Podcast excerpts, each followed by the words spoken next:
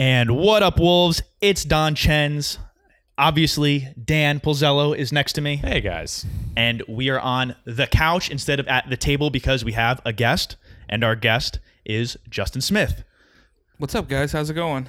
Justin, how's it going? Justin is a comedian in New York City, and originally from Oklahoma City. Right. Correct. Yeah.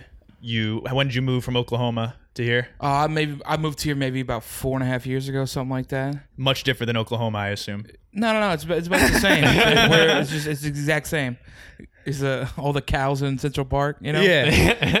No, it's uh, I don't know. It's I think every city's this. Every city's different. Every city's different. Every city's the same. Yeah. You know, it's like every city's different because every city has a, a like a douchebag. Every every city has a hipster. Every city city has like a weird racial whatever.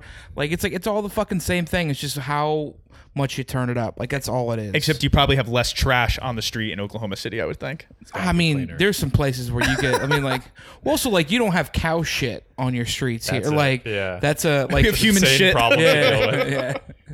But it's like I don't know. It's just it's all it's it's just different. Yeah. Everything is just different. Yeah. You know, it's like it takes you 45 minutes to get to a certain place. It takes me 45 minutes to get to a certain place in Oklahoma.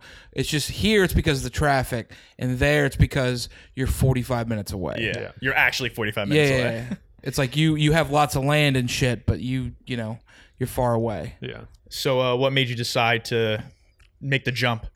Well, just I I I well like what made me move here like in general or like Yeah, like you, how'd you start comedy and what made you decide I got to Oh. be doing this in New York and not Oklahoma City? Well, I started comedy uh, mainly just because I was like I was kind of like fascinated by it.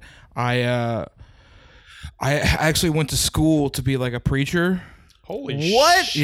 Yeah, I went to school to be like a pastor. Damn, and, talk uh, about a career change. I was in a I was it was weird. I was in a Best Buy and I was looking for like like comedy stuff. Like not even stand I was just like I was watching a lot of like Fresh Prince at the time and I was Great like, show. "Oh, cuz they were just now putting all those TV shows on DVD, so Yeah. you used to have to like watch them live." Yeah. Like on reruns and Right. stuff. So I was just like, "Oh, what's, you know, what's I, I, something else? I want to do something fun."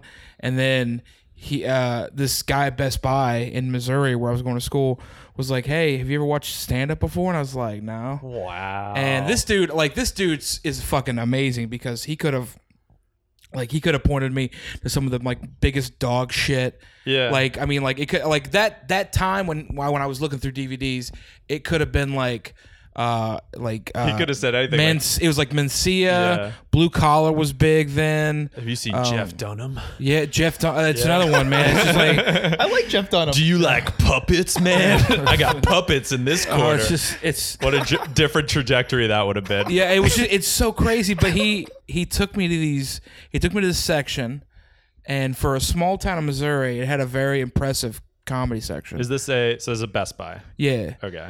and it was he handed me three DVDs. He handed me uh Chappelle's for what it's worth. Good he one. did the Fillmore's. Uh, fucking, you bet your sweet ass it is. that one's okay, I think. And then uh, he handed me uh, Lewis Black, Red, White, and Screwed, which is Lewis Black's best uh, best special. Yeah. And then uh, he handed me um, Bill Cosby's himself, and it was fucking.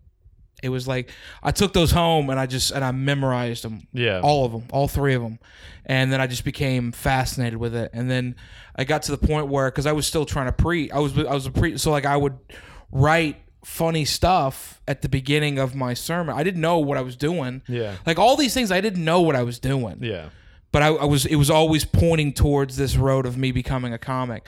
But I found myself in like uh, we have preaching classes. This is a quality degree I'm getting right here. Just like So just it, so you went to school for preaching and there's preaching classes Yeah. like in college? yeah, that, well, like, I mean, like if you if you do like communications, you do public speaking. Yeah. It's the same thing. They're just they're training you for a career. Okay. Um, but it just that's I never thought about that before. Yeah, of course. That's crazy. That's what college is supposed to like. It's supposed to Yeah. supposed to teach you in peddling bullshit. I don't know. Yeah. I don't know if you know where I'm landing on religion right now. but uh, At least that's more applicable than most things are like general bullshit you never use after college. Yeah. That's like directly, I want to be a preacher and they're teaching you how to preach. At least it's Yeah. pretty Yeah. direct.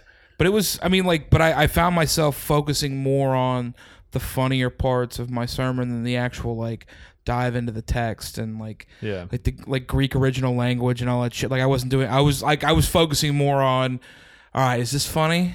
Is this is this a, is this a thing? Oh my God. And yeah, and then that's and then I more and more focused on that. And then I then I one night I had like an I, I didn't know what to do. I was just like I had a bunch of people over and I just did stand up.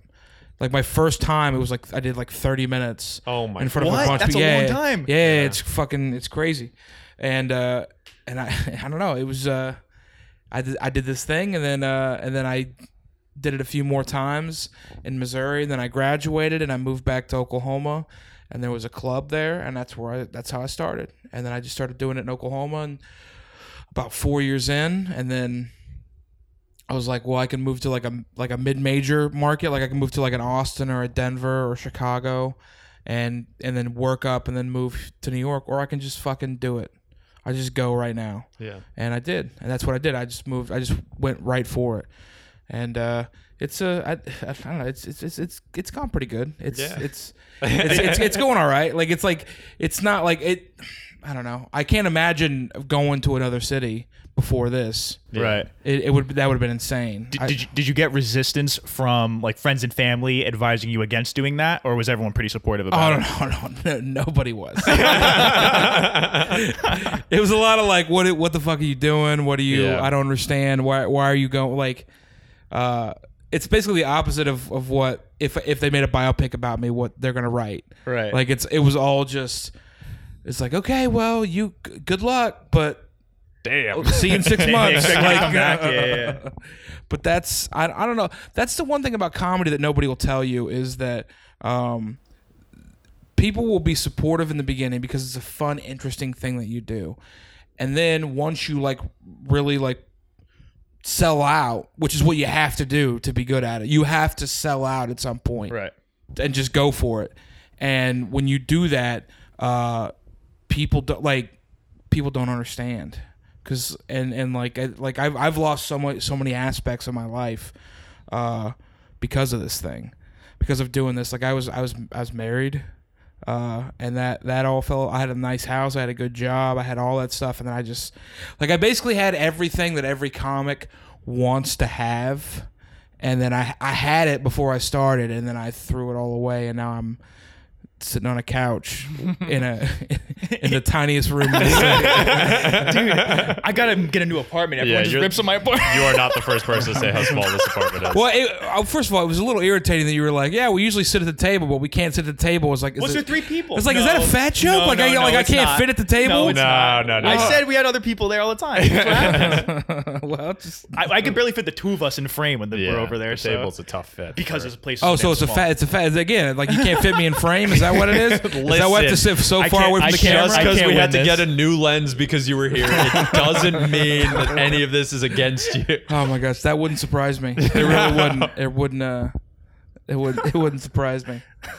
Um, so I think like journey wise, do you think? I mean, you kind of mentioned it with moving to New York, like not imagining it being another any other way. Do you think you would have advice now, knowing what you know, knowing the sacrifices? Like, do you think you could go back to Justin four years in, deciding to make the move and give him any advice? Like, would it be like, here's what you're going to sacrifice, or I don't know. I think though. I. I don't know. I think. I like the idea of where I am, and just being like, no, just go, just go do it. Like, there's little things I would say, try this instead of that, but for the most part, it's like, dude, just go get it. Just go, like, just you're like you're good enough. Just go get it. You know, I I know it sounds like really weird. Like there, I wish there was like better advice that I could give. Yeah. But it's for me, it- like if I could run into me however long ago, just being like, dude, it's like you're gonna you're gonna do way better than you think, and you're gonna do some of the coolest shit that you're doing. You're gonna do cooler shit than most people uh, in this business will ever get to do in the next four years. And I don't know, like it's that's that's a pretty cool thing for me. You know. I also like how you said you kind of had everything that people hope to have, and you kind of dropped it to pursue comedy. Because Well, I feel like that's kind of what traps people. Is I think that that's what'll deter most people. Is like, oh, I have a house, I have like a family, I have a good job. Like, why would I drop this? And it's kind of like it takes a certain kind of like you have to really like fucking want it to make that jump when you have the things that you want. You know. Yeah, but that's I think that's anything that's worth like do like anything that's worth doing is worth like like really going for and i think that's i think that's been kind of like the cool thing is like everybody's realized like oh no no this is what he's doing this is like it, this whole like him like having kids and him like having like you know steady relationships and having all like that's all gone like that's that's not I'm like maybe it's like you know it, maybe down the road or but like but the point is like that stuff is so on the back burner mm-hmm. it is I mean, like that's not a thing. That's not a thing for me because to me, like this, like this art form, what this is, like that is number one, and I think you can see it in my work. You can see it in what I do. You can see it in the way that I act, in the way that I carry myself. Like that's that's what it is. I don't know. I don't know that, even know if that makes sense. It makes sense to me. But yeah. that's I don't know. That's that's always the goal. That's always the goal is to be that guy that is no matter what like is dedicated to the thing like whether you make it or not like like that's one thing that kind of drives me crazy is is uh um people that like make like the best in the world like the most famous are never the best in the world yeah like that's, that's also what's really funny to me about stand up is the best like if you said well, who are the best comics right now and then the most popular comics they're not the same like you maybe have one or two crossovers but they're not the same people. Right. Yeah. Because pe- and then that's the other conversation I always have is what kind of comic do you want to be? Because a lot of comics just want to make money. They just want to like you. They'll be like, oh, I want to be like this comic and it's like oh like you just you want to sell out Madison Square Garden you want to you want to make shit tons of money doing movies you want to do all these things and then there are other comics that are like oh like I want to be like this guy and that comic was fucking hilarious but he also dedicated his whole life to being a comic yeah. And so, do you think that second person couldn't sell at Madison Square Garden? Like, do you think it's kind of a choice, one or the other? Well, I don't think it's ever a choice. I mean, like, it's also like you have to have people like pushing your shit, but they also got to know they're going to get their stuff on the back end. Like, that's the other thing I learned is like there's so many, there's so much on the back end for everything. Like we, the other problem is we let so many people between, in like in between, yeah. the art and like the people, bookers and managers, and just yeah. I mean, just the fact that we you let you let like booking agencies own venues now. Yeah, yeah, that's true. That's insane to I, me. I was listening to that on a podcast. Someone was complaining about that. It was like about music was a conversation, but it was the same thing. It was like Live Nation owns all these venues yeah, yeah. and different things like that. Yeah. But it's like it's it's it's insane to me that we live in a world where it's like there's so many people there's so many talentless people in between artists and people that want to watch the art. Yeah. And it's it's it's it's insane. It's crazy to me. Yeah. It's crazy that that it's not you can it's so it's and it's so difficult. Like even like just places to get it out. Or it's like if you want to put your shit on Instagram, well, it's like you better use these certain things, or Instagram yeah. will fuck with the right, way you put. Yeah, oh, you, you, you got you got to yeah. do this and that. It's like it's like no, just fucking like how how what do I have to do just to get people to see what I do? Yeah, yeah, exactly. Because because now it's gotten to the point where it's like it, whatever you do doesn't even matter anymore, yeah. which is the most depressing thing. Where it's like you like like all fucking I, now I'm now I'm getting upset. Go, do it, so do it. Keep going, keep going. Because I've had I've had this argument with so many people. I had an argument with a comic the other day who was uh, who was doing uh, pretty well right now, and uh, he's just like, dude, like nobody cares about comedy anymore, and I'm just like, fuck, like the fact that nobody fights that anymore is infuriating to me. It's like, no, no, no. So like, wait, you guys are all in power, right? Like you guys all have a say in what goes on. So why don't you make it a priority? Yeah. You're like nobody nobody cares about comedy. Well, make it make it about comedy. Yeah. You're setting the tone. So set the tone. It's like this is the thing that I do. I'll do this and that, but this is what I do. Yeah but nobody does that. And they're just like, oh, just we'll, we're let, we're also like, not only are we letting people in the industry dictate what we do, but uh, I keep saying I keep saying we, uh, just, but we keep, but we also let like popular, like popular, like not as funny people dictate too. Where yeah. it's like, oh, this is a cool look on stage, so let's throw them on a let's throw them on a web series or a showcase or what like like that's the thing is like it, it what goes into the microphone doesn't even matter anymore Yeah.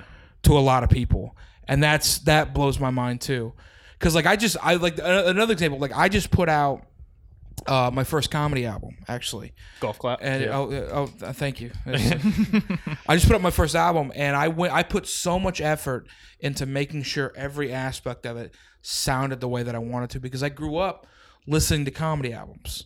I grew like was like as a comic. Like I studied. I listen. I I have so many albums on my phone that I when I started. I I listened to everything. I listened to how people structured stuff, how they structured sets, what what did it sound like? I mean, like you talk about like one of my favorite albums is actually Bill Burr's first album, and you can hear you can hear the waitresses printing the receipts. Wow. That's cool. You can hear the fucking register going, and it's not like a like a new like a like a dee, dee, dee, dee. it's like like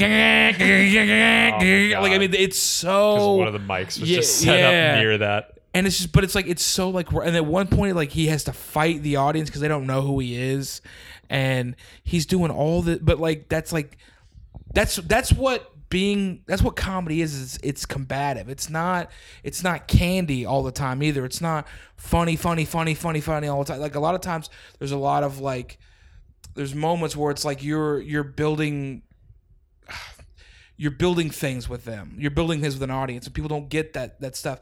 But again, like I don't know, like fucking people, it, people don't care, is what I'm saying. Yeah. And I don't know, it, it it frustrates me because I spent so long trying to make something like really great, and I and I feel like I did. I feel like I I, I that album is it sounds exactly the way that I wanted to. It sounds like an old school comedy album, which is what I wanted to. And the worst part is is that I feel like it's great and people just don't like people have like I just want people to listen to it. Like that's, that's all I want. Yeah. And but it, it it's become so difficult to get people to it. Does that make sense? Like it's like Yeah. now your links have to be like this. Like like just go. Fi- you, nobody finds anything anymore. Yeah. Like you know what? Another thing I got mad about the other day is uh, I- I feel like I'm just going on and you're on. the about guest. it. Keep going. I don't know. It's like I had this weird thing where uh, I had this. Oh, oh, fucking! This is. I hope she no, doesn't listen to this. I could bleep it out. But I was no, no, no. I'm not, I'm not saying her name, but I got into an argument with this girl uh, because we were arguing about country music, and uh, I was like, I, I basically told her her taste in country music was trash, and uh, she didn't think so, and uh, She disagreed. yeah, she didn't. So she didn't think words. so. Um, and she, um, so she, I told her that she, she, there's better country music than what she's listening to, and so I sent her. She, so I made her a deal. I was like, I'll, I'll send you three songs, uh, and uh, you send me three songs, and I'll listen, and then you listen, and we'll, we'll, we'll compare. fair fair uh, trade. Uh, well, th- here's the funny part: is uh, two of the songs that she sent me were country bands covering other musicians, and she didn't know. oh. Yeah. She didn't know because she because that's a, that's that's the other thing too is like it was Spotify. Yeah. So Spotify will just recommend bullshit. Just suggesting that, and that's what she's Yeah. listening. that's what's and that's what's so fucking irritating to me is like because I'm I, I'm an Apple Music guy because I'm you know I like the man Same. I like uh but I like uh but I like Apple Music because it doesn't recommend anything f- f- to you Yeah. you got to find everything. So I like that's the thing is like you have to go and find your own shit. Spotify is just like, oh, if you like this, well, here's this thing, Yeah. and it's like that cuts instead of instead of creating an environment where people have to find music or find artists and they become passionate about it. You just have shit crammed down your The throat. algorithm Yeah. dictating what people listen to. Well, that's that Right. one. What's that one uh, artist that sounds exactly like Led Zeppelin? Uh, it's this like new. Do you know that uh, the rock band? They sound like Led Zeppelin and Rush. nah. Oh my god! And it's I can't believe. Uh, not Fleetwood Mac. God damn it. Anyway, so there's this. Thanks like, for keeping it current. I Yeah. appreciate it. no, so it's like a brand new Led Zeppelin. It, they sound like a Led Zeppelin cover band.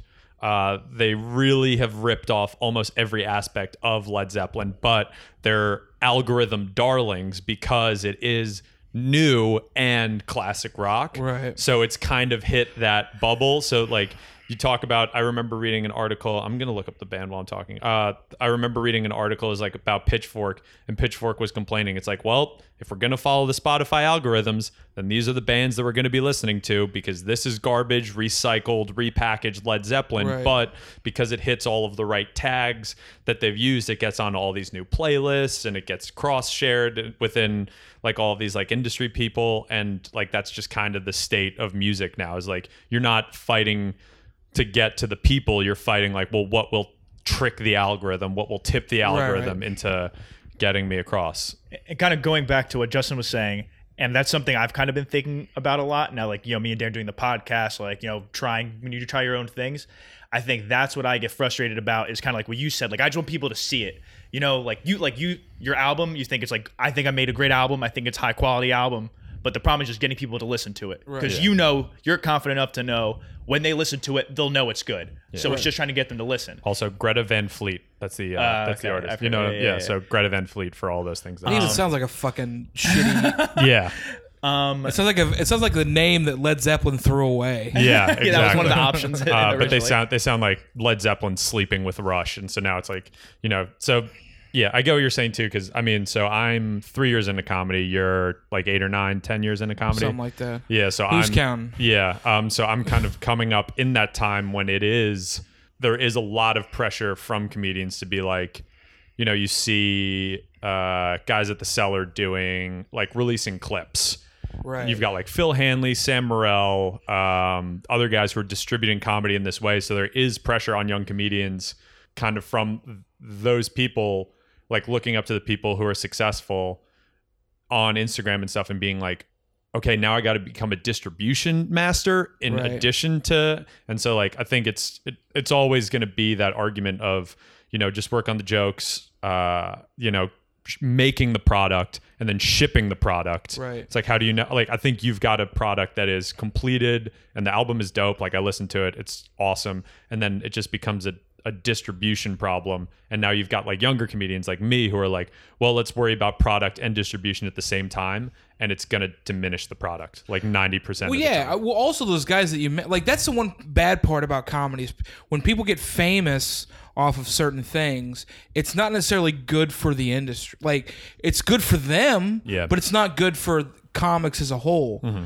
Because you take like I mean like Morril, I mean he writes jokes all the time, but that's also how he writes. Yeah. He writes like that all yeah. the time. I don't write like that. I can't I like I can't sit down at a table and write material out because when I write material like that, first of all, it doesn't sound genuine coming from me. I don't write like my my voice doesn't sound the same. Yeah.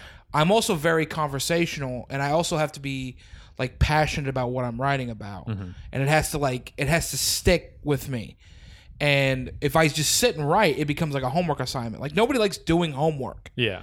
And when you do that, you create something that you're like if you're not passionate about it like how the fuck are you expecting an audience to do that yeah but like that's that's his process and like he but he can do those things where he can create that content yeah really easy but somebody like me like my jokes have to sit and i have to like i have to sit with him for a while before i can ever like be like oh like this is how i don't know. is it like they, they got to marinate for a while yeah like he's got i mean and and sam morril uh, I, I, you know, nothing but respect for the comic, and I love watching him. And I He's love not going to listen to this. I don't yeah. know why you're doing this. Yeah. I'm not shit talking, but that's not my style of comedy. No, no, no. I, Dan was totally shit talking before we started this. He was 100 percent just like Sam. Our relationship is more than this. Uh, no, but but uh, I I see what you're saying, and I would agree with that because I see that, and it doesn't do anything for me. Like I right. see the 15 second joke that's like, oh, a beautiful, perfect joke but that doesn't fire me up and it doesn't make me want to sit down and be like, well, let me get to the same joke in less words. You know what I mean? Right. Like he, like I, I, I, I like Sam. I like, I enjoy his stuff, but it's also like, that's I can't do that. Yeah. Because that's not who I am. Yeah. But also like there's there's things in the industry like everybody loves Andrew Schulz right now. Yeah, for sure. And uh Andrew he's a fuck he's you know he's good stuff and he's doing cool things But the other problem with what he does is he's just like, yeah, just put it out, just put it on YouTube, just Yeah, just what he, he, he cut up clips of all his stuff and he just throws it on YouTube. That's how yeah, he just started getting yeah, just shoot it. Just do this. Is like, yeah, that's great. That's great for you because you have all like you already went through the end. You already did guy code. You already did all these things, and you already have all these credits, and you already have all like. It's like, oh, you don't need the industry. It's like, but you already had. You already Yeah, had yeah, everything yeah. you Right. needed to like. You had to go through it to say fuck to it. step out of it. Yeah, Like, you, like some of us don't have that opportunity, but you're like, oh man, just do this. Yeah, and it's right. like, not all of us can do that, bro. Right. Like we're not like that. And, and there's also like looking at Schulz specifically, it's like he is like kind of with his the building of his platform is kind of like fuck you to the industry. Like he was not saying fuck you to the industry for the first 10 years of his career to get on him, you know. So it's like he had relationships with managers, he had relationships with agents, you know, he kissed the right asses of comedy club managers to get on. So you can't like it looks cool now. It's like fuck the industry. I built my own platform. It's like, but to your point, like yeah, after ten years of existing in that sphere and benefit from it and playing that game, like you know, that's in addition to building great material. He also did, you know, he he played the industry game to get there. Yeah. But the thing the thing with playing the industry game too and what i was like what i was uh, saying before was i think the problem is that people those people have control like what you were getting mad about justin because i think and i like what i kind of think about is people are kind of like they don't go out and find their own shit like the way like they're kind of just force fed things. So people are just almost like oh okay this is what's cool. You know what i mean? So you're kind of talking about oh like the people make uh like they're the most famous but it's not the best quality. It's just because that's what they're fed. Right. so you're always trying to like fight through like no this is the best quality stuff but people don't go out of their way to figure out what they like. They're just like oh this is what i'm supposed to like. This is what they're giving me. This is what i'm supposed to like. And then you have to find your way to like get it in their face as opposed to them like to seek it out Yeah. Right. But that's also like I don't I don't want to. F- that's the other thing too is like I don't want to like force feed people any like I don't want to do right but people are passive i feel like I, that's what i feel like people don't they don't know like i think some people don't know what they like right. You know what I mean? So that's why it's like Schulz. He's like, oh, just put it out, and the people watch. Like, oh, I like this, but it's because he's like putting clips out all the time, like kind of showing everyone. Right, but uh, I think I also like I, I think about the way that I. I think the way that I I interact with women is probably the best way to describe. Because like I think that's that's the way I would I would desc- I think I would kind of describe it is.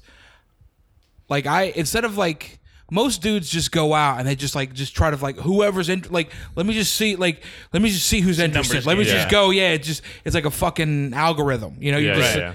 and for me, like I've always been like, all right, what I'm gonna do is I'm just gonna hang back, and I'm just gonna see who's interested, Who gravitates And, yeah, yeah, yeah. yeah. and and let's just see, let's just see what they do. Like I sit back and I watch people, and especially with women, I always sit kind of just sit back and I watch, and uh, um, every woman that I've interacted with since doing that has been dope. Like every chick, because like they're all like most of the women that are like that are into a dude like me, are they're very like confident, they're very uh, successful, they're very empowered, they're very goal driven, but they also know what they want. So when you when you do when you kind of like hang back and you kind of just are cool instead of just trying to just I gotta you know I gotta shoving I gotta get I gotta go on dates I gotta fuck I gotta, Yeah. you when you when you just kind of hang you're just like no I'm just gonna I'm just gonna see what happens you attract a whole different type of people Yeah. So that's kind of what I'm. That's kind of my goal of being a comic, where it's like I want. I don't. I don't. I don't want to be a guy that's that is for everybody because I'm not. I'm not for everybody. I can make everybody laugh. You put me in front of an audience, and I'll be fucking great. I know I will, but to me, like I, I just it's like it's like I would rather kind of just hang back and just be like, all right, like who, who like who wants to fuck with me? Yeah. and that's what it, that's what it is. Like that's that's that's how I've lived. Like that's I don't know. Like that's kind of been the thing. And that's and with this album, like the people that listen to it, like I get messages kind of weirdly, like all the time, and from weird places too, where people just like randomly just like, hey, just you know, like I found this album and it's like it's great. I don't know, I don't know where you've been. I don't know where you came from, or like I did whenever I do a podcast and somebody listens to it. they're just like, dude, this is fuck, this is really good. And I was like, yeah, that's what. I mean, like, I'm not, I don't, want, I hate being that cocky about it, but it's like, but like, but I know it's good. I know it's good because I put the fucking sweat and energy and effort and I built a lot of it. And when I started in New York, I was doing fucking open mics and shit. And I had to build a lot of that stuff fucking five minutes at a time. Yeah. And that was the most, I mean, that was, Yeah. ugh. Well, I mean, so that would I, so the reason um that was where I met you Yeah. was I think so I was starting comedy like pretty much for the first time and you were kind of starting over in the Manhattan scene and I just remember seeing your style especially um and the reason that I've like been a fan of you and always try to get you like onto my shows like I and I think other comics who saw you during that time would say the same thing of like you were always so fucking fun to watch. Like oh, thanks, man. yeah, and it was especially seeing like so as somebody who's starting and just seeing you like that's a comic that I don't know how it's going to go. I don't even know if you'll get to material when I'm watching you at an open mic, but I know to stick in the room because like I feel like you have yeah, you you were just during that time so like you talk about it being like shitty, people enjoyed watching you build it 5 minutes at a time. Oh well, that's that's that's maybe one of the nicest things anybody's ever. You gonna kiss him now too? No, no. And then yeah, and then- Kiss after what he just said? Fucking, bro. um, but yeah, because like I remember like there were certain situations that you put in, and I don't know if you remember this one. This was a uh, it was like one of those ten thirty mics with uh, Jason and Devin were hosting. Oh yeah, it. yeah, yeah. Uh, and so like I was working my way through the Laughing Buddha scene, which is you know like an open mic kind of pyramid scheme.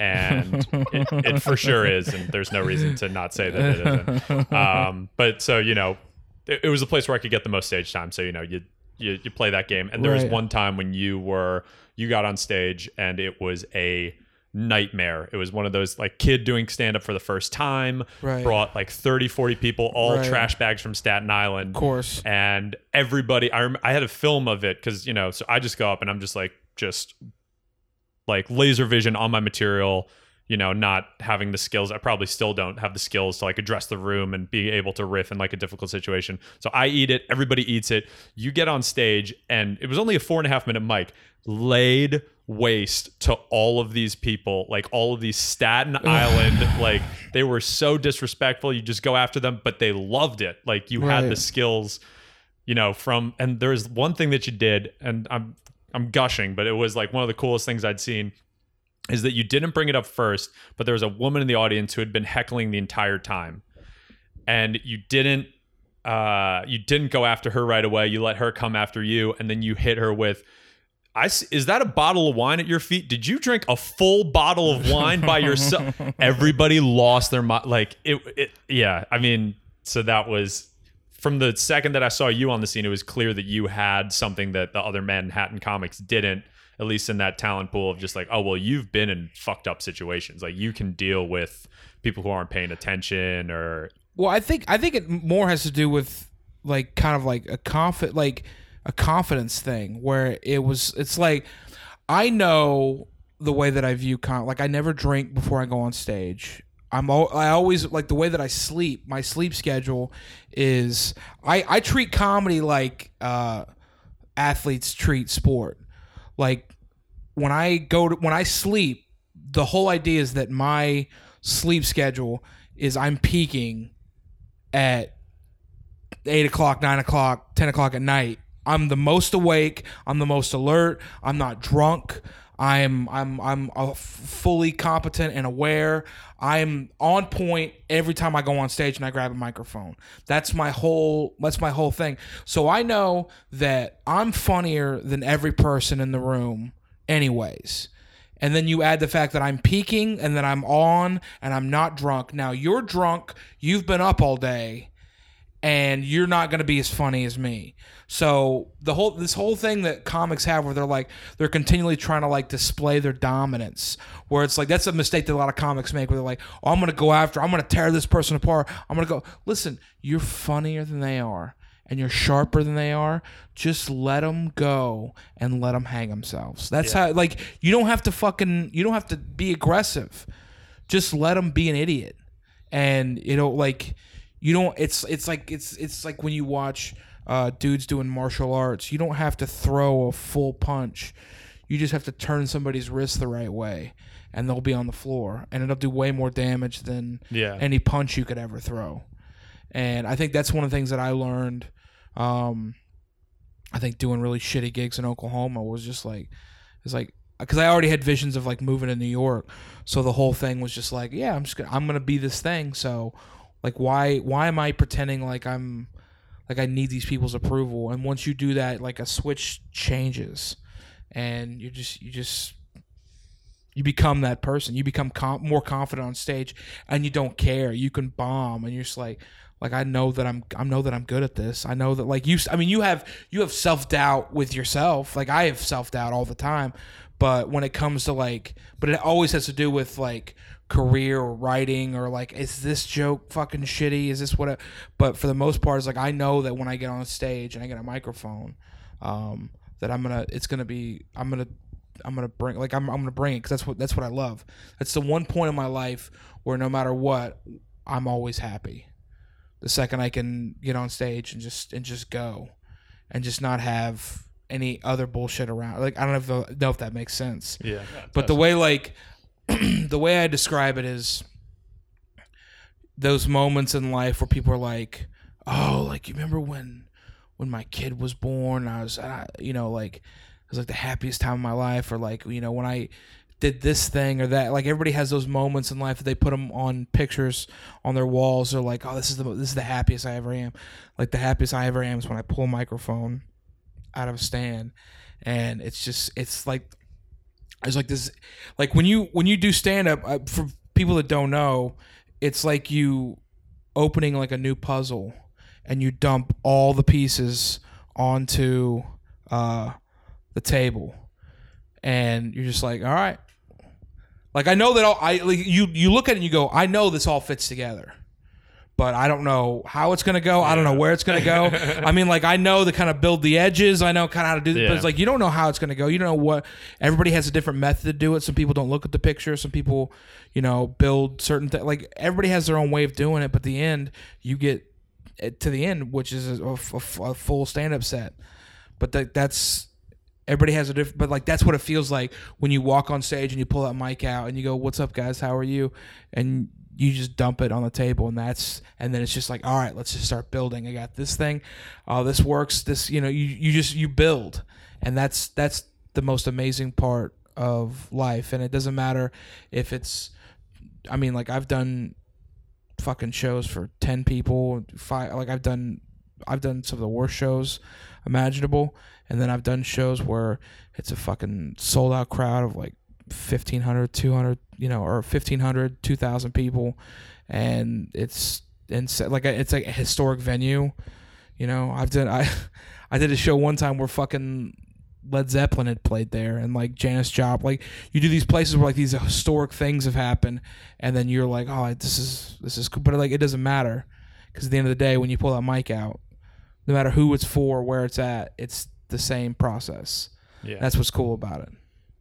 I don't even know if that fucking. I like. I like I like you're talking about the confidence thing because you know like you were saying like oh like I feel like I'm being a little cocky but but then you still like said it like firmly I feel like that's always something people who are very successful always have that same confidence like that's a necessary attitude to have in order to do well and like Yeah. you were saying like you kind of like doubt yourself it's kind of just high expectations you know you expect the best out of yourself Right. so uh, that's why you get a little hard and you have that doubt but at the end of the day you know like I can fucking crush it any night I want Yeah, and that confidence only comes through fucking years of doing it every day. Like that, con- it would be. I mean, because to start, you have to think, you have to be insane to be like, okay, I think I can do this. Right. But then you kind of fulfill that prophecy by doing the work, and then you get to like, I think you're at a point where it's like you're confident in the work that you've put in, like the preparation and stuff. So like, what? I mean, you said you didn't write, so like, what? Well, I, it's not that I don't. I don't want to. Yeah. Like, yeah, I don't Yeah. write. I just. but like so so we watched your uh like watched your documentary. So you turned over it's like a blank page the hour's gone. Right. so what how do you start to build it? Uh the new hour is it sitting down and writing or is it getting up on stage with like a premise and then riffing on that, writing from stage? Like, how are you going to go? Like, what are the building? Because you're going to build a bunch of blocks and put them together. Like, Right, how are you making each block now, starting that's- from scratch? That's been that's been the most terrifying thing that I've done. Like even like it, this was more terrifying to me than moving to New York City. Was w- once I did this album, it was like, all right, I'm gonna I'm gonna build all you over again. I want to yeah. like like I still I still use some of the pieces of the old hour, but to me like it's like okay, I'm building the new. This is the new thing, and it's just been terrifying because you're just like you're like oh like because it doesn't like you get you get used to just smashing yeah. and you're just like ah man like because you you walk in and you're like no matter what like this this works and Right. this works Yeah. and this works and I can always leave on this jo- like I I was always spoiled because I had like two or three different jokes that I could close on and that was and it was just like but I was like because like but I had been doing it for so long and so and I I I I was at, at a place with my material that I was like I could do all these things and now it's like last night I went to I did one of my uh, one of the shows in my neighborhood and uh, I just did like 15 of all like brand new Jesus Christ. and it's it's just you're just like you you can feel the it's frustrating because you could still feel all the uh the weird like fucks and like you're you're overselling certain things and like like you're pausing in places that you like you're trying to f- the words aren't on the tip of your tongue they're kind of in the back of your throat so you kind of gotta like you gotta it, it's weird I don't, I don't i don't even know if that makes sense but like Yeah. there's moments where it's like you're you get so good at certain jokes where you're you're not you're not pushing them out. You don't have to push them out. You're watching them watch the words yeah. and seeing how they react to things. Like that's the difference. Is like is it, it feel like I don't. I, it's it's such like a. It just feels like you're jogging with like two and a half pound weights. It's like it's still like you're still doing like you're still fine. It's not a lot of weight, but after a while you're just like fucking come like you just you feel sluggish almost. It's like having pasta for lunch. You're just like come, like come on, like, come on, come on, let's fucking get going. As opposed to like because like when it's when it's dialed in, it's like drinking coffee on an empty stomach. You're just like, who wants to fight? Who the fuck wants to fight? Like you're like like who like like I'm gonna put my dick out. Like I don't care. fuck this. Like I'll make it funny. But that's, that's- keep, that's keeps it interesting, probably. Yeah, right? but also like I'm talking more about personal stuff now because I I used to, oh, I still do, but I still talk about stuff in general. Um, but f- now like I'm I'm talking like I'm talking about uh, my divorce, which is like a very personal thing. Like I'm talking about a lot of things that are, that are not easy for me to talk about, and I don't and I don't want to approach it from because like my divorce was not like uh, it wasn't like like angry or like aggressive. It was very much like we just a lot of it was just because of comedy. yeah. It was like I wanted to be here and she didn't, you know, want to. She didn't want to do that. Yeah, it's uh, OKC or New York. I mean, the choice is obvious. You pick OKC. Yeah, it was. That's, Those rolling hills. she. Uh, those well, there's no. There's no 45 hills. minute drives. There's, there's no hills. flat as It's- shit. those yeah. tornadoes. No, but I like, but I think that was the thing is, is it was it was like uh, having to explain to people. It's like no, like it's like it's not like a bad like we're we're cool like we're we're all right like it's not it's not like an angry thing and that's so, like I wanted to write that because nobody talks about divorce like that like nobody talks about it like it's like eh Yeah, it's like, always a it's always like yeah. anger or like I'm gonna fuck everybody. Like it's like Yeah. there's no like middle ground between it. Or like what's really weird, the thing that I've noticed in like New York is because there's so many young people here that they're just like there's like, oh, you're divorced?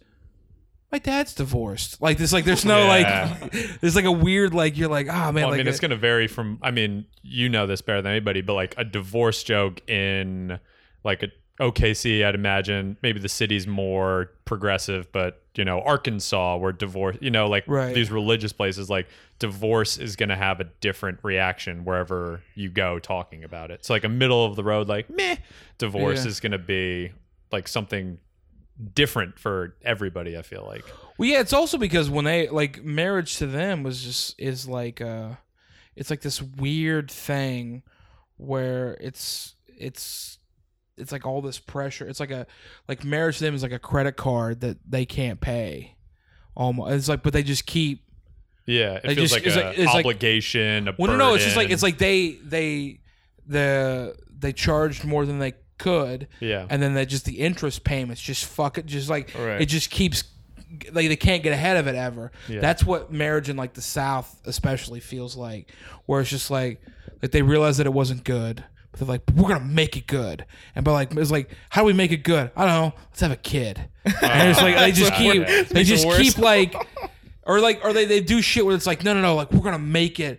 We're gonna, you know, we like, like let's let's let's buy a new house, like or like Oh my like do shit like that. Like it's like insane. Where you're like, what are you? Do- what the fuck are you doing? yeah. Like just get out. Just stop. Like stop. Like Well, yeah, it's like a, an actual psychological issue. Like it's a, a phenomenon called the sunk cost fallacy, where people think, oh, because I've sunk this much money into it, I got to keep going. I got it. Like there's human brains are like, well, we've put this much into a business, a marriage, a career. Right. It's like I got to keep going. It's like quitting some things, like quitting a marriage, quitting a career, like. Sometimes that's the right move. Like sometimes walking away from something, even though it's like, but I put years into it. It's like, but maybe now's the time to walk away from it. Right. Like, but human brains are just not meant to think like that. what's I? But I also like I learned I learned that from in comedy. It's just like, well, if I want to do this, I've got to go to New York. So it's Yeah. like, it's it's like a weird. I have this weird ability to make like decisions and just be like, all right, I'm gonna go all in. I'm just gonna I'm just gonna go like. People don't do like with religion. Religion was another one that I went all the way in on Yeah. too. Like, but that, like, but I also like. I feel like going all the way in has its benefits because you see things through. Like that's one. Like people hear that I'm was like religious and they're like, oh, like how could you do that?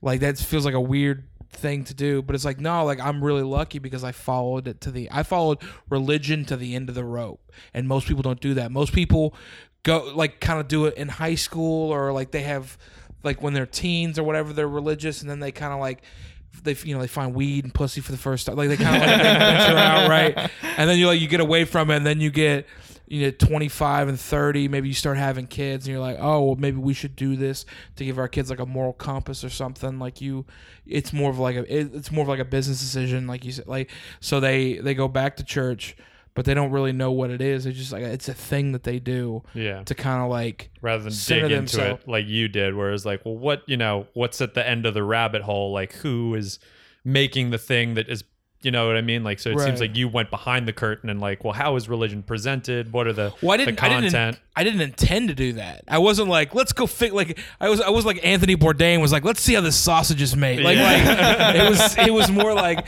I was like, I wanted to be a part of it, and then I kind of saw what it was about, and that was what was so crazy about it was you like that's that's the funny part when people knock on my door or people try to like talk to me about religion. It's like, dude, like you don't even like you learned from somebody else who was educated and I went to school with all I like I basically went to school with the people that taught you how to say what you're saying and I know what pieces of shit they are. Yeah. Like there were I mean like there were people at my school and my and I I went to a conservative Christian college.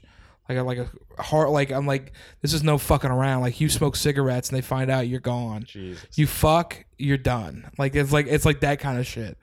And uh I went to the school and like you I knew guys that were smoking weed and and they were I knew people that had were having abortions and shit. Like it was like Ah. and like and like these are people that like by the by the way like I, you know that scene in uh I was thinking about that scene in Fight Club Yeah. where he's on the airplane with the woman and he's explaining what he does for the car company and is like oh so like A plus E plus C equals X Yeah. if X isn't like worth the amount of Yeah, a recall deny it, we yeah. don't do one Yeah. and he's like, "What car company do you work for?" And he's like, "A major one." like he doesn't tell, but he's like, "He's like, hey, just you know, like, like I've seen, I like, I that, I have that m- same moment where it's like, oh, like the thing that you've done, like I like I know, I know these people that work at major churches in the country, like big churches, and they're very high up, and I've seen them be huge pieces of shit." And it's like you don't get better, like you don't get better with that as you become more popular. Like it's just it's just it's just watching people and the way they react. Like everybody Yeah. wants like even like even like the most pure at heart people it's always like no. If you always notice, like no pastor, ev- like God never calls a pastor to a smaller church for less money. Like that never happens. Yeah. Right. There was yeah. They're like, hey, just you know, God, like I know we've uh, we've built this congregation up from 20 people to 300 people here in you know fucking Des Moines, Iowa, and now I'm getting being called to a 40,000 people mega church because that's where God called me to be. You fucking piece of shit. Yeah. You know, we know, we all know what that is. That's free. That's free agency is what that is. You Yeah. just you're just moving up. You're just going to a better team with a better shoe deal. Like that's all you're Oh doing. But you but people don't realize that. Like that's the thing is like people don't think about any of that shit. Like I like I see it all the time and I'll like cuz I go to I'll go to church with my mom occasionally cuz she's still kind of religious and I'll see I'll see it. I'll see things that people won't see, which is crazy to me. People don't see anything. But that's why I was so lucky is because like I I followed it all the way through. And when you when you don't follow it like you don't realize it. Yeah. Like I'm not bitter about it. I understand people need religion to mm-hmm. make it through life, you Yeah. know. But it is like a business and it's a product and it's, not a just business. like anything else. It's a hustle, bro. It's a fucking hustle. My dad, my dad used to take me to pool halls. My dad was a pool hustler for a long time, bro. And I'm telling you, the fucking shit that people do with religion is the same thing that fucking da- guys do for five dollar games of eight ball yeah. just to just to skin two hundred dollars off of a guy that doesn't know what the fuck he's doing. Oh my It's the same shit. You're relying on people's ignorance. It's the same thing. Yeah. But that's why that's why I I found com- like that's one of the beautiful things about comedy is no matter what, it's always like funny is its own master. Yeah. Like when I get on stage, the only thing that matters is what's the funniest thing. Yeah. Like there's no there's no politics, there's no dogma, there's no anything. It's what's the funniest thing. Yeah. And I'll I'll say I'll say one thing and believe another. I don't care. Like I just as long as it's funny, if it works. Like I'll I'll have my ideals and stuff like that, but Mm. like as long as as long as it's like real. Like that's that's the whole thing. Like that's that's all I've ever wanted to do in comedy. But like that's the best part is anytime anybody ever, ever comes at me, it's like oh I've already been through all this thing before, Yeah. and so I don't even. that I feel like it feels like a weird rabbit hole to go down. It's like, I was like, oh, man, what- crazy religion. I feel like we've it's it's almost like we've changed the, what what kind of podcast this is three times. We're now the uh, Pete Holmes "You Made It Weird" section of the podcast. Wait, so uh, let's get off the religion stuff, I guess. So we were talking Oh. about the like your album, and then you had Somebody's still religious. No, I'm not. You still a, you still a sheep over there? Yeah, that listen, what you're doing? we're just trying to get to heaven, Justin. If you don't want to get me, be there with us, I just that's want a fine. chance. Yeah, By the way, I've been I've been sitting here for what 30 minutes, and I finally found the most comfortable position. I've been I've seen you struggle. Yeah, I've seen you know what? I was, thinking, I was actually, this, wait, I was actually thinking about that. We're kind of assholes for making the guests sit there because like we have the backs and we're like leaning back and making. Yeah. we're no no no. I found it. I found the spot. we'll yeah, get but you a we had to make you work for a it. That was lower back support. We kind of fucked up. Okay. Um, so I was saying we watched your like four part uh series Yeah. you did on YouTube leading up to your um your album, right. and one thing I noticed with the the amount of notes you carry around, Yeah. that's how you write your jokes. Yeah. Like, I, I that was. actually- Do you have got it some right now? I thought it was so crazy. I couldn't get over it. I, I just I just had to reset because I ran out of. You don't use your. the- You don't just use your phone though. I mean, like I do. Like I have a bunch of different things, but the note cards are kind of like a thing that I picked up from a comic named uh, Nate Bargatze. He uh, he kind of showed me how like oh this is this is how I work on it, and so I have all these things that I want to work on, and I make sure that I hit. I make sure that these jokes all get play a certain amount of time, and I don't know, like it, it seemed like it worked really well, and I liked it and uh, it just kind of it kind of morphed. Like I, I write things down on my phone. I have a notebook that I kind of keep things. I do like legal pa- like I have kind of shit everywhere. It's just like there's no like organized system to it. Yeah. It's all kind of like it's because like but because like some jokes are some jokes are like phone like oh this is an interesting thought and that goes in the phone and there's some jokes that are like um like I feel like I'm building a case almost. Like it's like you you research a bunch of stuff and you kind of like write it all down Yeah. and you learn facts and then you kind of like oh like, this is the kind of con- the conclusion that I'm drawing.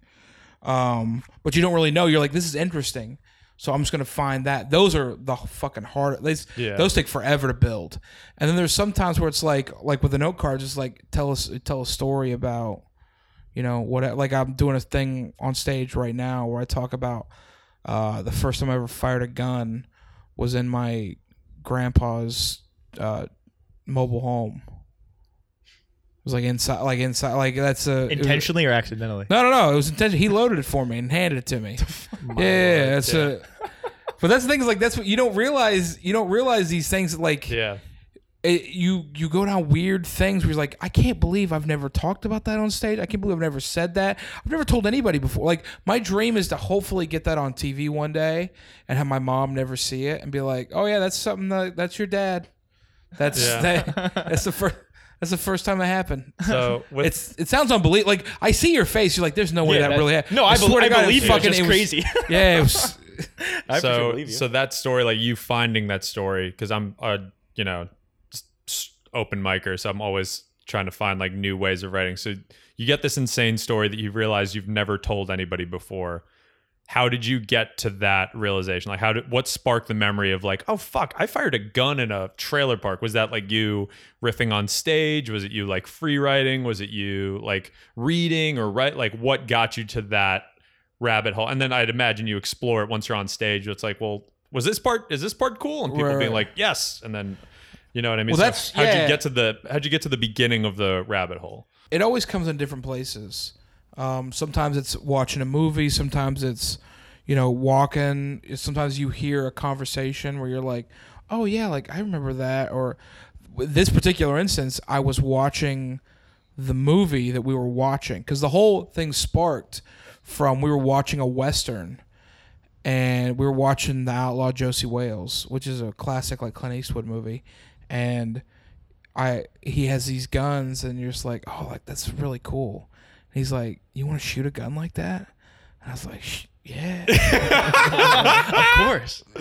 who would say no and uh like nah i'm all right No, he- so he's like, yeah, and then he, and then he hooked it up. Like that's, but like it was just funny because I remembered I was watching the movie and I was like, oh, yeah, yeah. I shot a gun. and then I just you kind of like, you kind of like in it. You're like, wait a minute, like you like doors just start unlocking. yeah Where you're like, oh yeah, I remember watching this movie. It's like, wasn't this the movie that when I shot that gun in Hosse's house?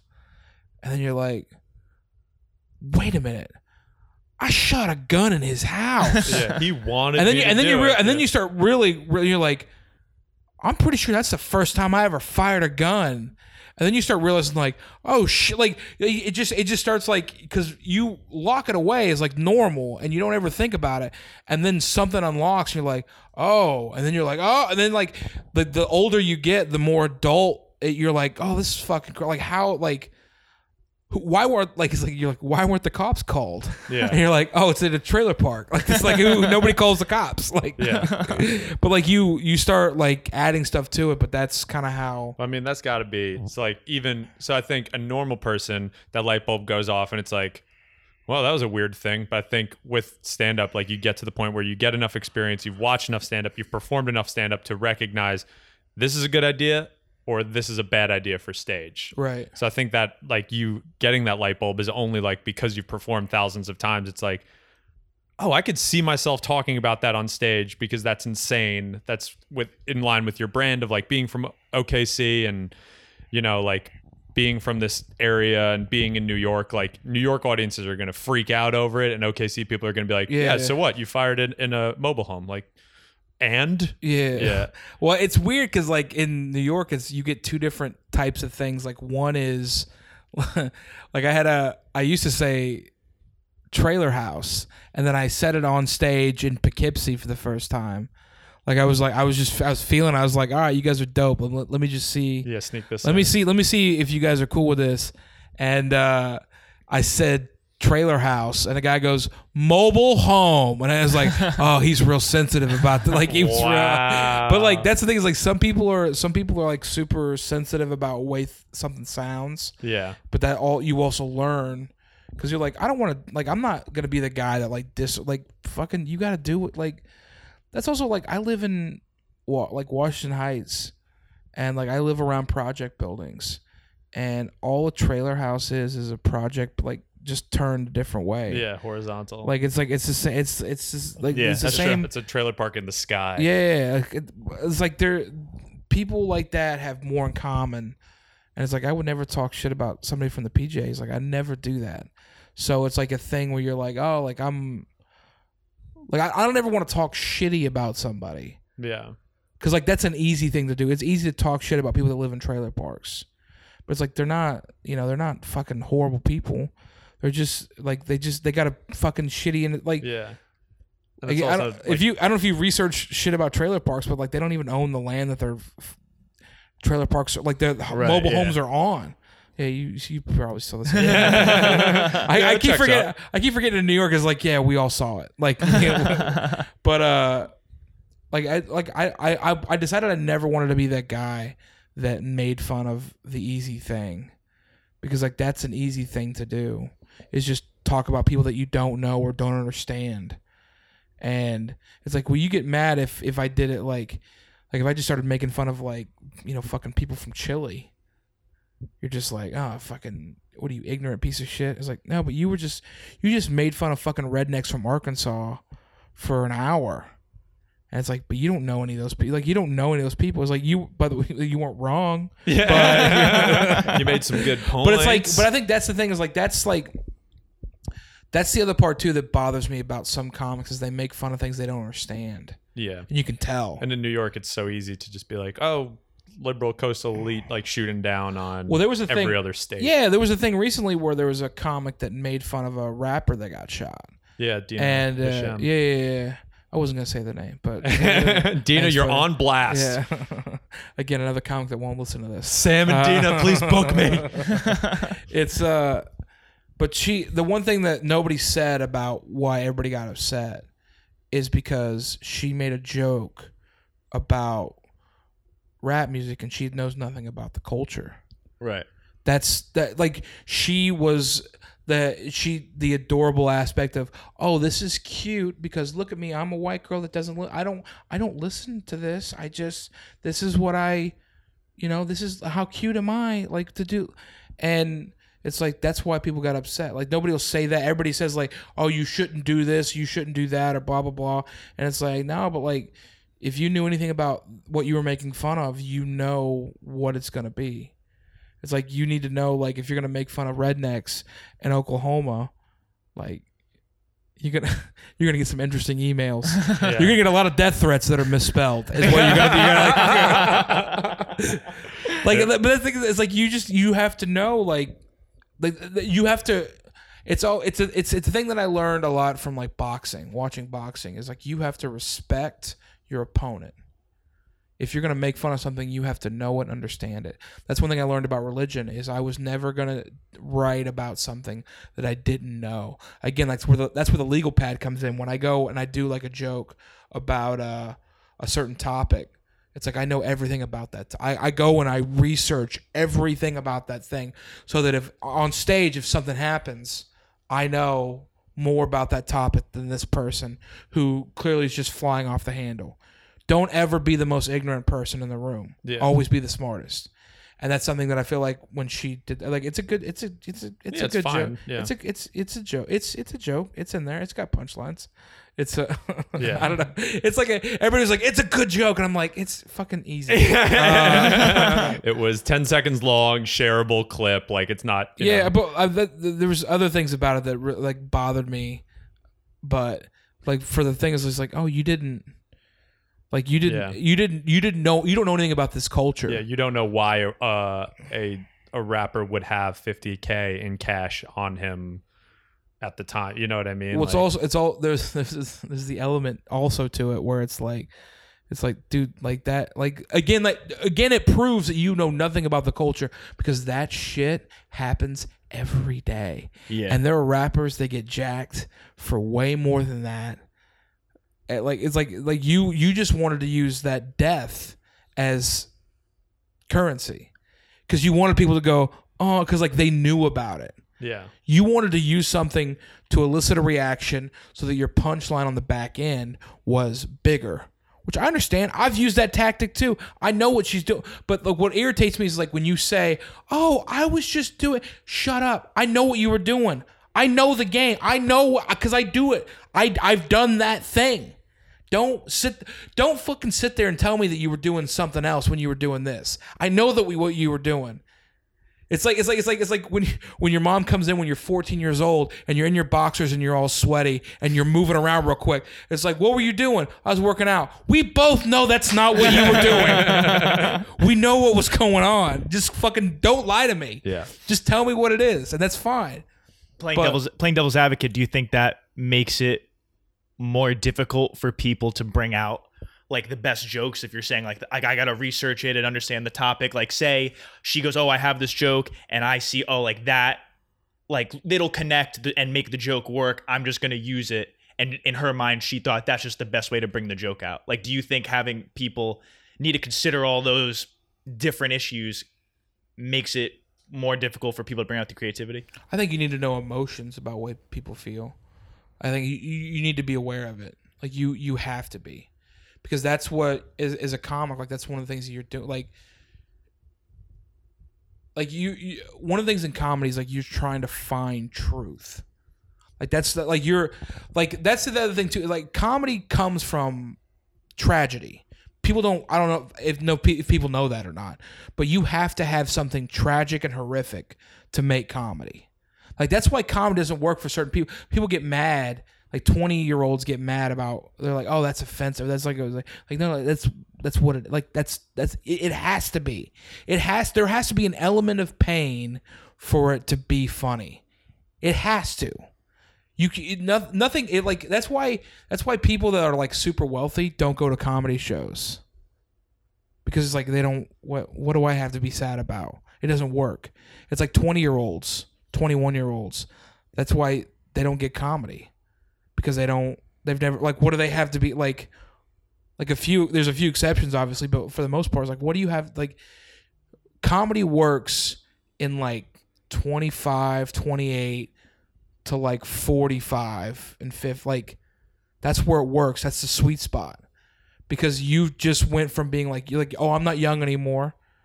I'm not gonna be, like you're starting to scratch things off. Oh i'm not gonna be like the youngest ceo anymore. Yeah. i'm like your your your dreams are starting to get s- scratched off the wall right? And you're just Yeah. like it's just going down and down and then you become more and more realistic and things start being shittier for you and you like you you've experienced a few deaths you buried a few friends you buried some relatives you've you've experienced something you started to pay taxes and realize oh wow that's why my dad was complaining all the time. Like that's you start understanding things about life and then all of a sudden somebody comes along and they start they they do comedy and you're like oh i get this now. It's not fucking cotton candy. Like that's the one thing is like i feel like comedy now people are trying to sell to people that are like 18 to like 24 so that's why you that's why we have so much like bubblegummy shit is because they're trying to sell this thing that's not it's not for them.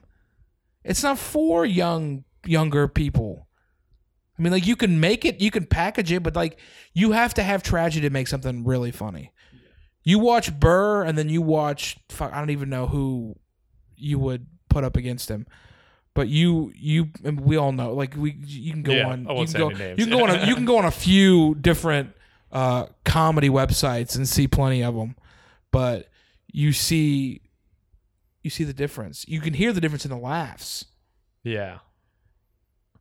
like there's like comedy's not supposed to be a formula where it's like you hear this thing that you hear a cadence da da da da da but like that's the thing is like audiences a lot of times now they're like they hear the cadence like oh this is when I'm supposed to laugh. And you can hear it in the laugh. And then you watch somebody like you watch like Burr or you watch like Katt Williams. You're like there's no there's no trying to figure out where the laugh is. There's just a gut reaction where it's just like oh like I'm just I just there's no question of where the laugh it's like you just you just you everything's reactionary. Yeah. and that's the difference between the two Um, I don't even I don't even know if I fucking answered. I don't, remember, I don't know if I remember my question anymore. um, so one thing I'll, I think you've been talking about. Uh, I can't wait for the reviews and it's just oh my god the fat guy just rambled. Oh, Jesus, I can hear him breathing in the microphone. It could be our Oh. most listened to one. You don't even know. Yeah. Um, no, I think, uh, yeah. And if you're worried, no, there's people who, you know, there's comedy fans who listen to this. There's people who are fans of, you know, like entrepreneurs, people like finding their own way. Like it's, it's the hustle. So it's, you know, there's going to be highs and lows within the hustle. Anybody who's interested in that shit, a lot of highs and lows in this podcast. Yeah. So uh, so one thing I would, so you mentioned like Katt Williams and Bill Burr, and you mentioned Nate Bargatze earlier. Um, so I know that you've worked with Nate. I know that you've worked with Nick Swardson as well. yeah. Um, so these are to the people listening. If you don't know Nate Bargatze, go watch him now. He is, mm, you know, one of the top ten comedians. Careful what you say. Someone's gonna get mad about. It. Yeah, Nate, I'm sorry. Uh, top three. yeah, but I mean, so is there anything? I mean, you've obviously had like close interaction with these guys. Like, what is something that you've taken away from Nate or Nick that you could pass on to me as like a new comedian or like a younger Justin Smith? Like, what's a, a piece? I mean, you mentioned like the note cards, like that seems to be something you picked up. What's another thing that you picked up from them that you wouldn't have picked up somewhere else? I would the one good thing I learned from both of them is just be true to who you are. Like that's how that's one of the reasons I am where I'm at. Like I'm I learned to be who I am.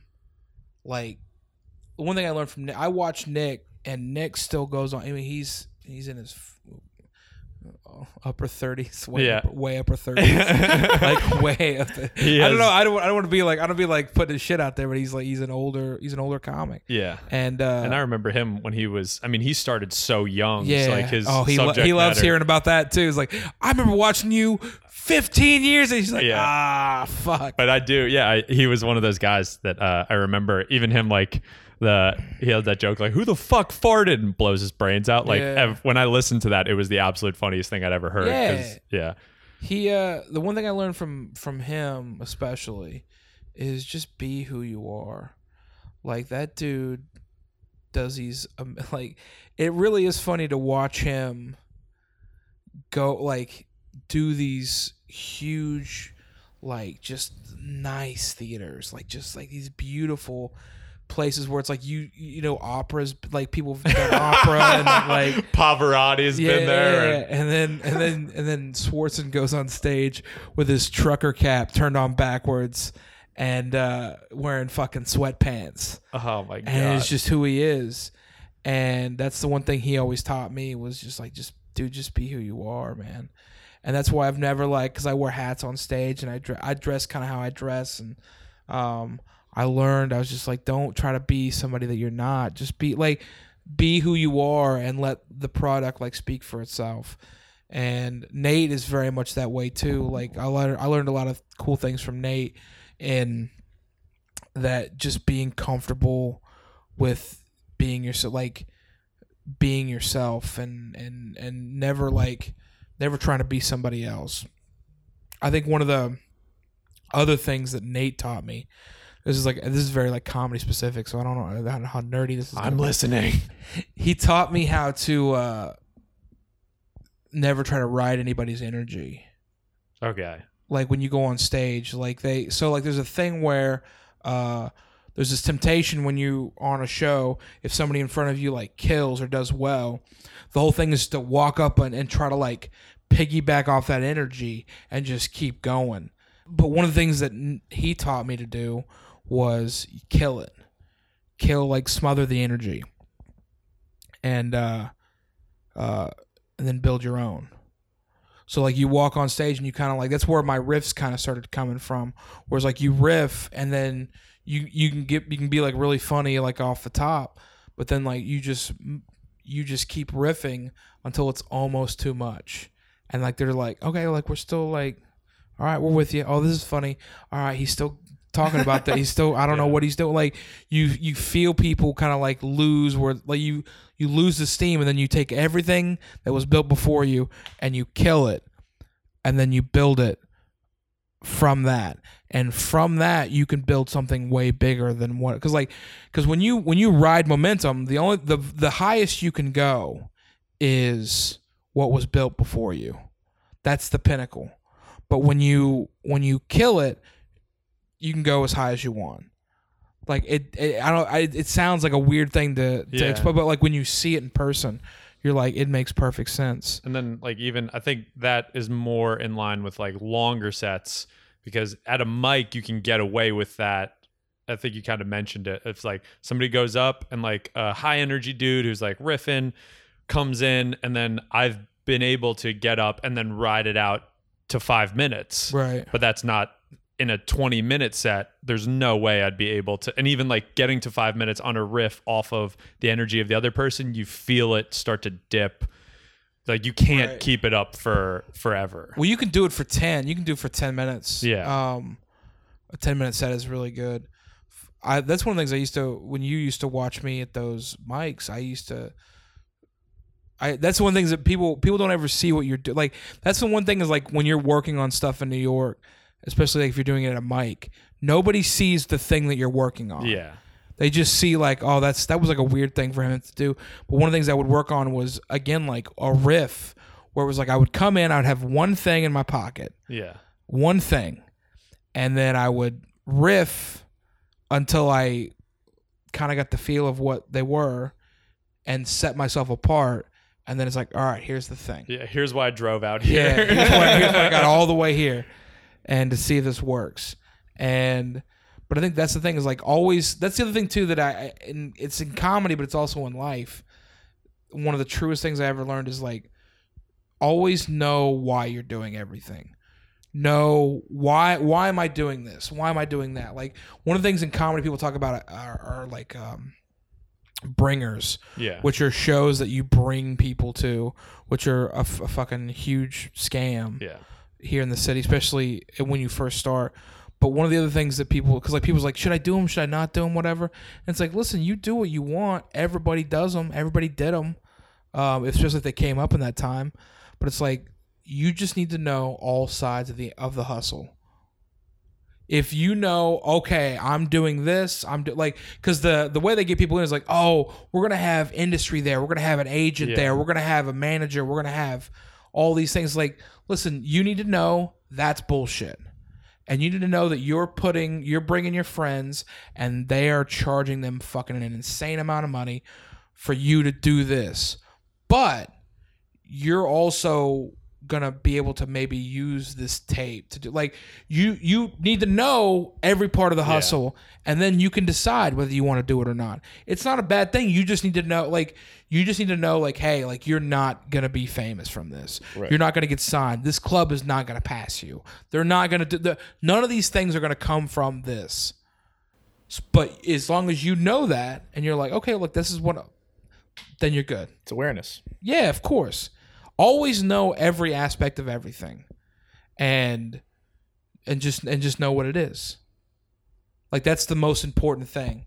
Is just know like when you're when you do something big, just like just like know the ceiling of it. Just like all right, this is Yeah. this is cool. This is a neat thing to do and be able to tell people about. But at the end of the day, it's not going to advance what you do. It's not going to. It's just use it for what it is you know that's that's I think the, the one of the coolest things that I I've ever learned, and the probably the most important is just know the angle. Yeah. Yeah.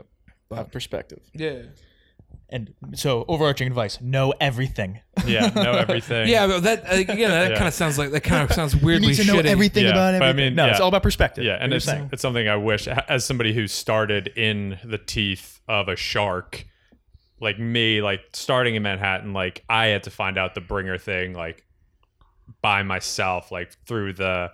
So yeah, I I think if I had sat, you know, and just like being younger, I was like 23 when I started comedy, and like I had people around me who were like, "We'll go to the show," like, but if I'd taken that extra millisecond beforehand and be like, "Why?"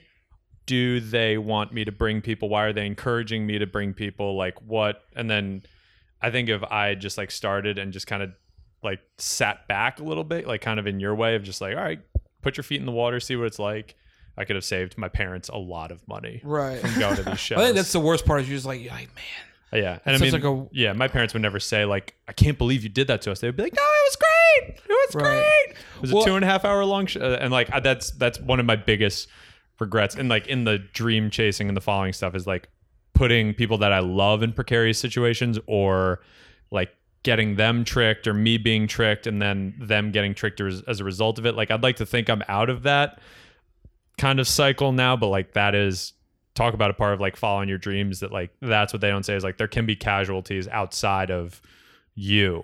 Well, there's all that's always gonna be that's always gonna be there, dude. It always like it's just it just changes. Like when you like then you're like come to the show, it's gonna be a big deal, and then you're like then you realize like it's not, and they Yeah. realize it's not. like the even like the the headliner series is like so I was doing five person bringers now and it's like now Caroline's it's a hundred and fifty person Right, bringer. right, It's just by a different like name. right, right.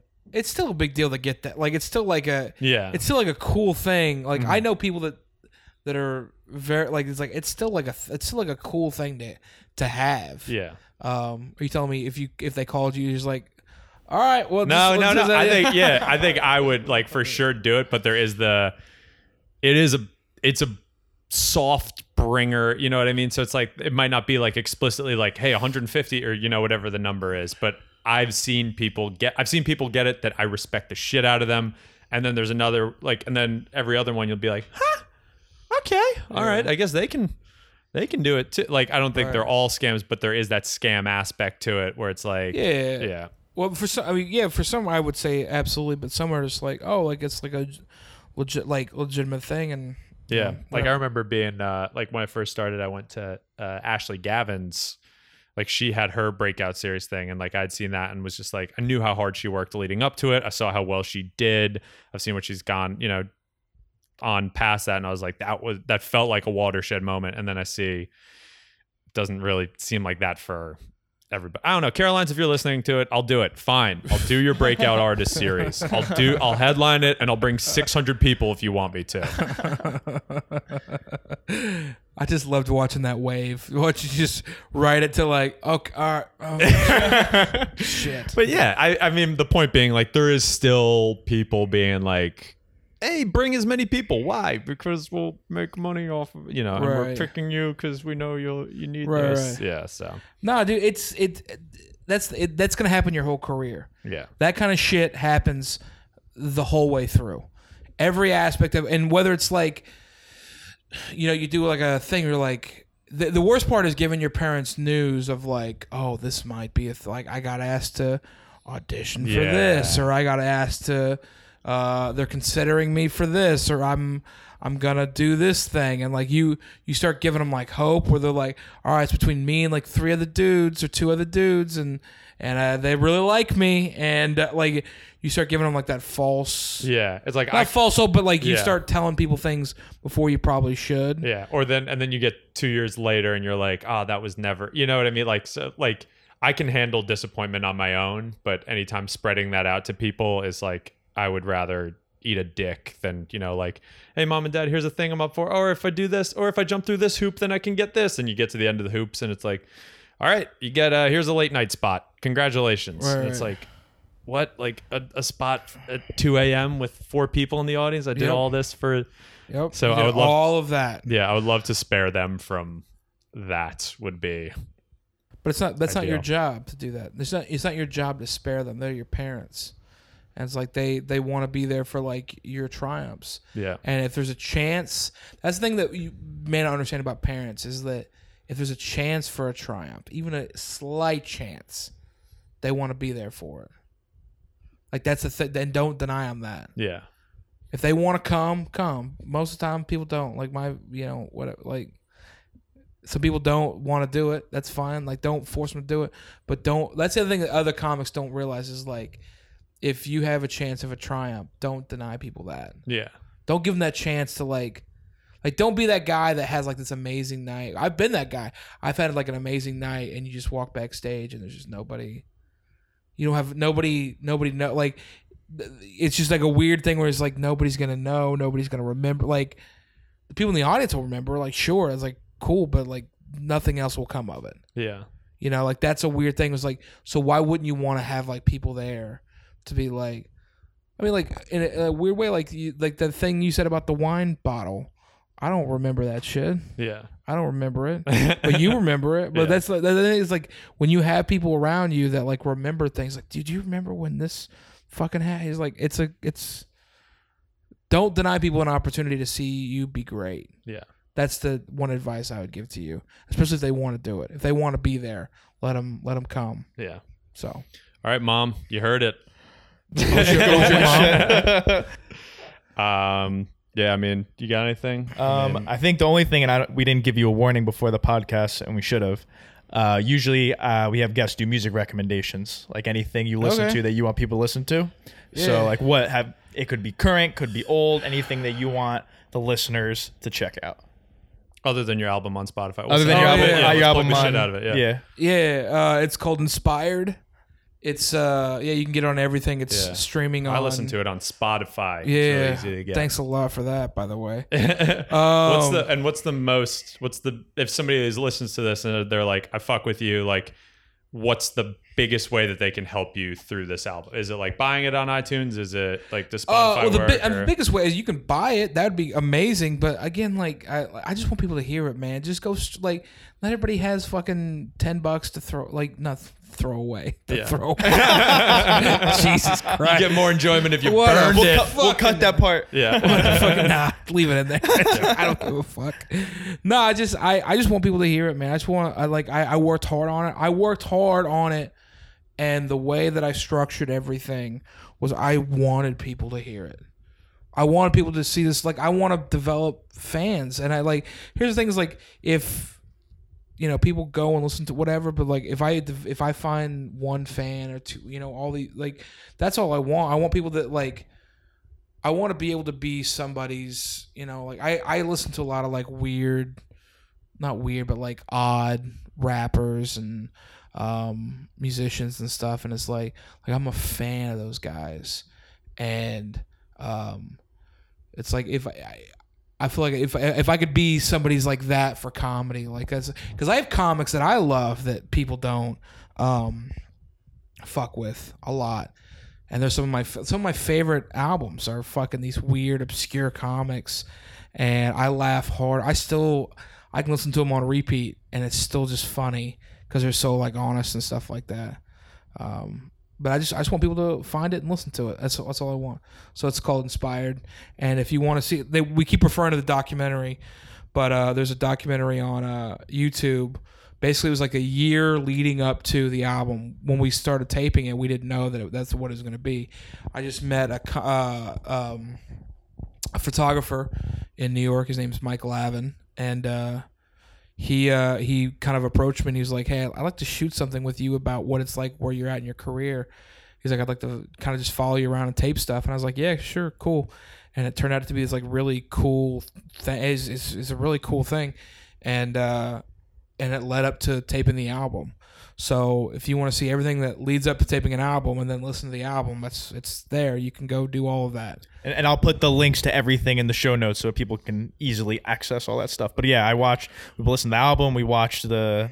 It was called Elevate, right? Yeah. was what it was called? Yeah, Yeah. It was very. It was very interesting, and it was a lot of traveling. You were traveling through all these like different Yeah, uh, 'cause cities and stuff like it that. is. So it was, yeah, it was uh, interesting to see the behind the scenes of that because I always like me not being a comic. I always think like, oh, just everyone just around New York City, but you don't think of like Yeah. people touring. And as somebody these who's not there yet, places. it's like, oh, that's what I can expect. Well, like some or some people for. like some people can kind of make it seem like that's the other that's the other part about the documentary that I that I went for was I wanted it to be honest because people there's a thing in comedy right now where everybody's trying to act like they're about two or three stations above where they are. Oh yes, look at my Instagram. but everybody's trying to be like, "Oh, I'm here. I'm at this point," and it's like, I, "You're not. You're not there. You're not at this point. Quit fucking saying that shit. You're not there." And so I wanted to do a thing where it was like, "This is this is what an honest. This is what honest comedy looks like. This is what it feels like. So here's what it is." And I wanted to be able to show people what it what it's really like, because everything everything I watch is so fucking overproduced. It's so bull like even like we don't even we don't even put reality in reality television, which is hilarious to me. it's very scripted. and so it's just like I just wanted to do a thing where it's like this is this is how it is. Right. and I feel like it did it did really well. Yeah. And uh, so yeah, go check it out.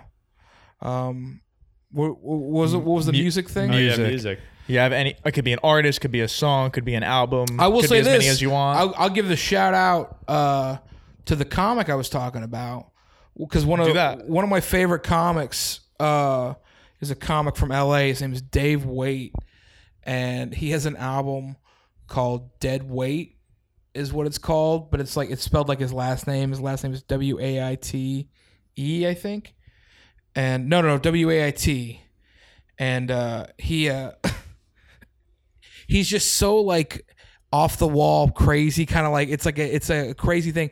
But the album starts out in sheer chaos which is one of the things i love about it. Because he if you listen to it if nothing else this is the best way best reason to start. He they so he's recording an album. This is a big deal and they introduce him and he doesn't come to the stage and if you like if you've been around brooklyn for long enough you're like oh fucking this is a this is gonna be a thing. Uh, it's like it's like a, a weird performance decision, Yeah. you know. and uh, he doesn't come, and then you hear the host come back on and be like, "Okay, well, I guess uh, we caught Dave in like a, he's in the bathroom situation." Oh my god, That's awesome. And uh, and then you hear somebody in the back of the room just go, "There he is!" and they go, and they go, "Ladies and gentlemen, Dave Waite." And he comes on the stage, and the first thing he says is, "I got trapped out on the fire escape."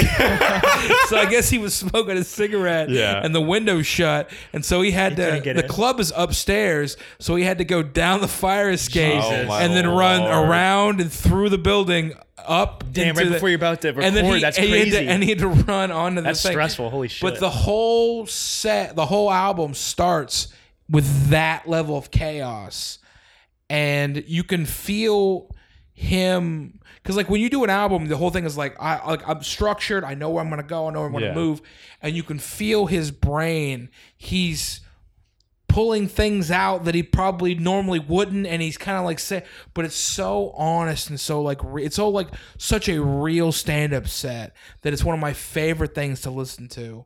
Um, and i can't like recommend it enough. It's called dead weight. And he's got a few other albums that are all that are also as good uh, re- really good but that one is my all-time favorite. And if you're a comedy fan i promise you you need to go listen to it that's funny. is it weird that I'm plugging his album more than I'm plugging mine? No, I mean Holy you sound shit. a little bit more excited for his album. Truthfully, uh, yeah, that's Well, it's what. like, it's like, it's like, I'm good. My album's dope. I Yeah. know that. Like, but speaking of coming out on stage, one thing I noticed in the Elevate uh, series you did, I don't, I, I don't know like how it normally works when they call you on, but you were like upstairs, couldn't hear the people announcing you to come on stage. Yeah. You just timed it so perfect. I was in awe about like just I don't- yeah. Well, I think that's a lot of times. your entrance. That's a lot of times too. Is like a lot of times you don't watch the comic before, like you like smoke. Like I like to anytime I can smoke a cigar before I go on stage, it just puts me in like a better headspace.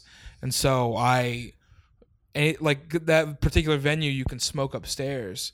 And so I was like, I was burning one like right before, and uh, somebody just came up and was just like, "All right, hey, you're you're we're, you're you're on," and you just walk on, and it's it's uh, but yeah, it's that's one of my favorite shots in the whole. Yeah, thing, it was too. it was Yeah, it was that was a a very shot. epic I know the entrance. shot you're It was cool. It was very cool. Um, Um, all right, is that it? yeah, I mean, All I have to pee so badly. Yeah, I've peed so many times today already too, and I still have to. yeah. All right. All right. Thanks, Justin. Justin, Oh, really for me, appreciate it. Yeah, really, really, really appreciate it. Thanks for making the time. This is this Yeah, was man. awesome, and I got some good shit. And any comedian or anybody who's chasing anything should listen to this shit. I mean, I'm telling them to listen at the end. They listen to it. and you're gonna, put, you're gonna put links up to my Instagram. Well, I'll stuff? put links to all your social accounts, like the Elevate series, your album, uh, your website, anything else you want me to put in there. I'll put in there. All right, Yeah. cool, cool. Um, well, if nothing else, you can find everything at uh, Justin Smith Comedy on Instagram. I got uh, uh, all the links and stuff there too. So I'm just I'm just thinking ahead of like if this Yeah. is like you know whatever. Yeah. But, uh, Well, I'll I'll plug all his uh, information right below where you hit play. And you can check it out. Um, I've seen Justin live as well, and he killed it at uh, one of Dan's shows. Yeah. Um, and I, you know, we listened to his album. I've watched some videos he has, so I can vouch for it. Very, very good. Um, check it out. Thank you for joining us. yeah, Justin. thanks, man. well, Appreciate thanks. it. man.